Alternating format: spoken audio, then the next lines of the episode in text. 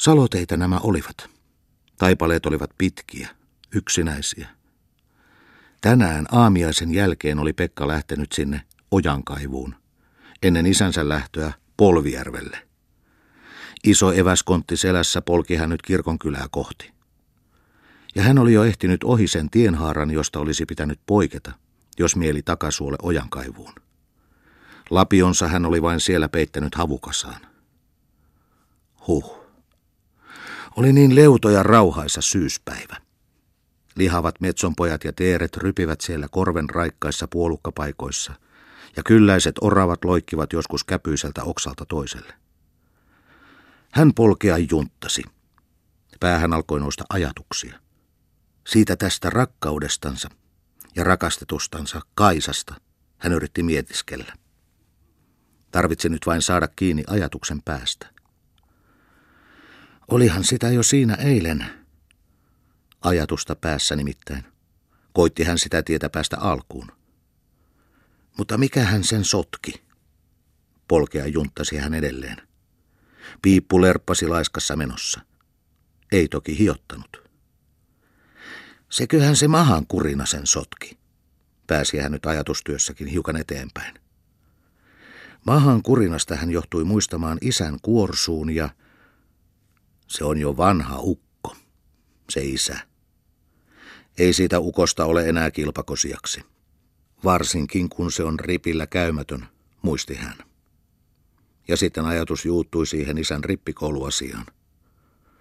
Mutta kun sille on muutenkin onnistunut saada poika. Täh nyt, minä, venytteli päässä ajatus mukavasti kuin haukoitellen. Pieksu nousi tiestä tasaisesti.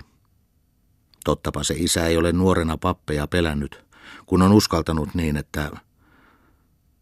Se on ollut aika Vesa nuorena, tämä isäukko. Mutta silloin hän taas heräsi mahan kurahdukseen. Muisti kontissa jutkottavat maukkaat kalakukkonsa, ja niin istahti hän nyt pehmeään sammalikkoon einehtimään mahansa täyteen. Miten leutoa ja pehmeätä nyt oli. Kaikki ikään kuin hautui hiljaisessa syyspäivän lämpimässä. Kuusetkin olivat pehmeitä, kuin joitain viheriöivää, äänetöntä unta. Ei ihme, että häntä syönnin jälkeen hieman painosti uneen päin. Hän heittäytyi pehmeään sammalikkoon selällensä ja antoi kukon sulaa. Aivan siinä lähettyvillä istui korpikoivun latvassa lihava metso. Haukotutti ja yhä pakkasi päähän halu ajatella sitä naima-asiaa. On se aika poikaa olla sitten naimisissa, ihastui hän jo siinä selällänsä kelletellessään. Silmät olivat jo puoli ummessa. Kun nyt vaan läpäisi sitään rippikoulun. Ja miksikäs sitä ei läpäisisi? Varsinkin jos osaisi lukea. Mutta hän oli sitä mieltä, että sitä hän ei osaa. Ainakaan ei hän ollut varma siitä, sillä hän ei ollut koskaan vielä ottanut kirjaa käteensä. Taas haukotutti. Mutta hoi hoi, hän haukotteli keskeyttäen. Mutta jos minä olisin pappi, niin... Tavattoman hautova se ilma nyt olikin. Niin. Ei se nyt vaan selvinnyt, että mitä sitten, jos hän olisi pappi. Niin. Ajatuskyky pötkötti vain päässä laiskana. Unetti jo, ja oli hyvä olla. Niin.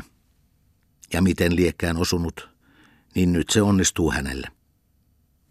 Niin minä osaisin lukea. Aivan se jo innostutti häntä. Unen alutkin karkkosivat.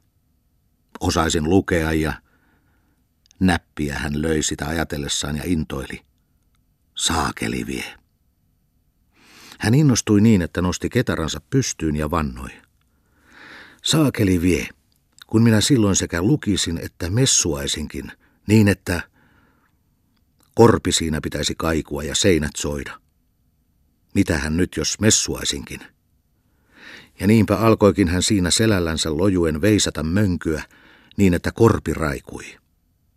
Juur hirmuisesti pauhaa ja soittaa pasuunaa. Ka, Pekkako se? Sipperi, tää veisaaja. keskeytti hänet eräs ääni. Kuten oudosta teosta tavattuna kavahti Pekka jalkeille. Siikasen Ville se näkyi hänen huomaamattaan siihen ajaneen. Ja elää helkkarissa, isäukko konttinensa. Matkalla oli Ville näet osunut tapaamaan ukon ja tarjonnut kyydin kirkonkylään asti, josta konttiukko oli valehdellut menevänsä Polvijärvelle. Sekä isä että poika nolostuivat tietämättään miksi. Se salainen rippikoulu ja rakkausasia se siinä piili. Pekkaa sen lisäksi ujostutti se veisaaminenkin. Niin jotta tääkö meidän Pekka se on, tiedusteli ymmälle joutunut isä Villeltä muun puheen puutteessa. Asiaa muulla puheella sotkeakseen riensi nolostunut Pekka Villen hevosen luo, nosti sen häntää, katsoi ja ilmoitti. Se entinen tammako tää sinulla yhä on. Mutta ei. Taas se Ville vaan alkoi siitä oudosta veisaamisesta. Että niinkö kuin ihan virttä sinä, Pekka?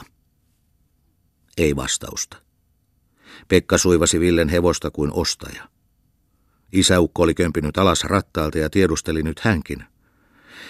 Niin, jotta sinäkö sitä, Pekka, täällä veisata jyryytit? Ei hän olisi muista uskonutkaan pojastansa.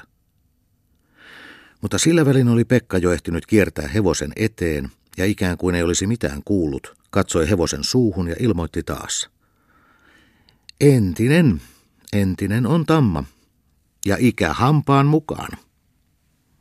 Ja etteivät Ville ja isä pääsisi uudestaan kyselemään, löi hän tammaa kämmenellä rutosti lautaseen ja kysyi päättävästi kuin hevosen ostaja. Paljonko tahdot tuosta tammastasi, jos kuka lyö rahat pöytään? Ville oli ymmällä. Tiesihän hän, ettei Pekka mikä hevosenostaja ole. Isä köntysti Pekan luokse. Kai saikoo kysyä, miten hän on täällä, vaikka lupasi mennä takasuolle. Estääksensä ukkoa pääsemästä puheen alkuun, touhusi Pekka kuin todellinen hevosostaja. Niin, että nyt paukaa, Ville, hinta pöytään, niin että pamahtaa. Hän innostui. Kiersi hevosen taa, nosti häntää uudestaan ja julisti kuten asiantuntija konsanaankin. Niin on kuin näkyy. Ja toistamiseen hän katsoi hammastakin ja kopeloi ja koputti, vaikka ei hän ymmärtänyt ainoatakaan näistä kolmesta tekemästään tempusta, ei tään taivaallista. Elä nyt, Ville, hinnalla turhia tingi, touhusi hän. Ville koki jotain hakea, mutta kiirusti ilmoitti Pekka. En minä itseäni varten, mutta se Jussi Voutilaisen vävy on hevosen tarpeessa, niin minä häntä varten kehotan sinua, Ville, jotta myös sinä vaan kohtuu hinnasta hänelle. Siltä tuntui jokuin olisi ollut tosikaupasta kysymys. Isäukkokin alkoi tarkastella hevosta tuota ostajaa varten. 100 markkaa. Ota pois rahat. Anna mennä Voutilaisen vävylle, ilmoitti Pekka äkkiä. Ruikku sylättää, hapuili Ville sanoja. No 10 lisää, nyt elää tingi, innostui Pekka ja löi tammaa lautaseen. Mutta selvittiin siitä lopulta tajuamaan, että eihän tässä nyt vielä varsin kiirettä ole päättää asiaa, ennen kuin on kuultu ostajan omakin ajatus. Jätettiinkin siis koko asia, ikään kuin olisi väsytty siihen. Ja Pekka selitteli nyt isällensä. Arvelin ennen suolemenoa käydä Kinnusen Mikolta kysymässä sitä viime kesästä velkaa. Niin en poikennut järkiään suotielle. Kaa, uskoi isä sen.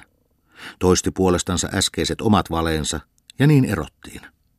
Isä lähti Villen rattalle jatkamaan matkaansa ja Pekka jättäytyi jäljelle, jatkaaksensa sitten isän tietämättä kulkuansa samaan opinahjoon, johon isäkin, niin hänestä kuin muistakin varkain riensi.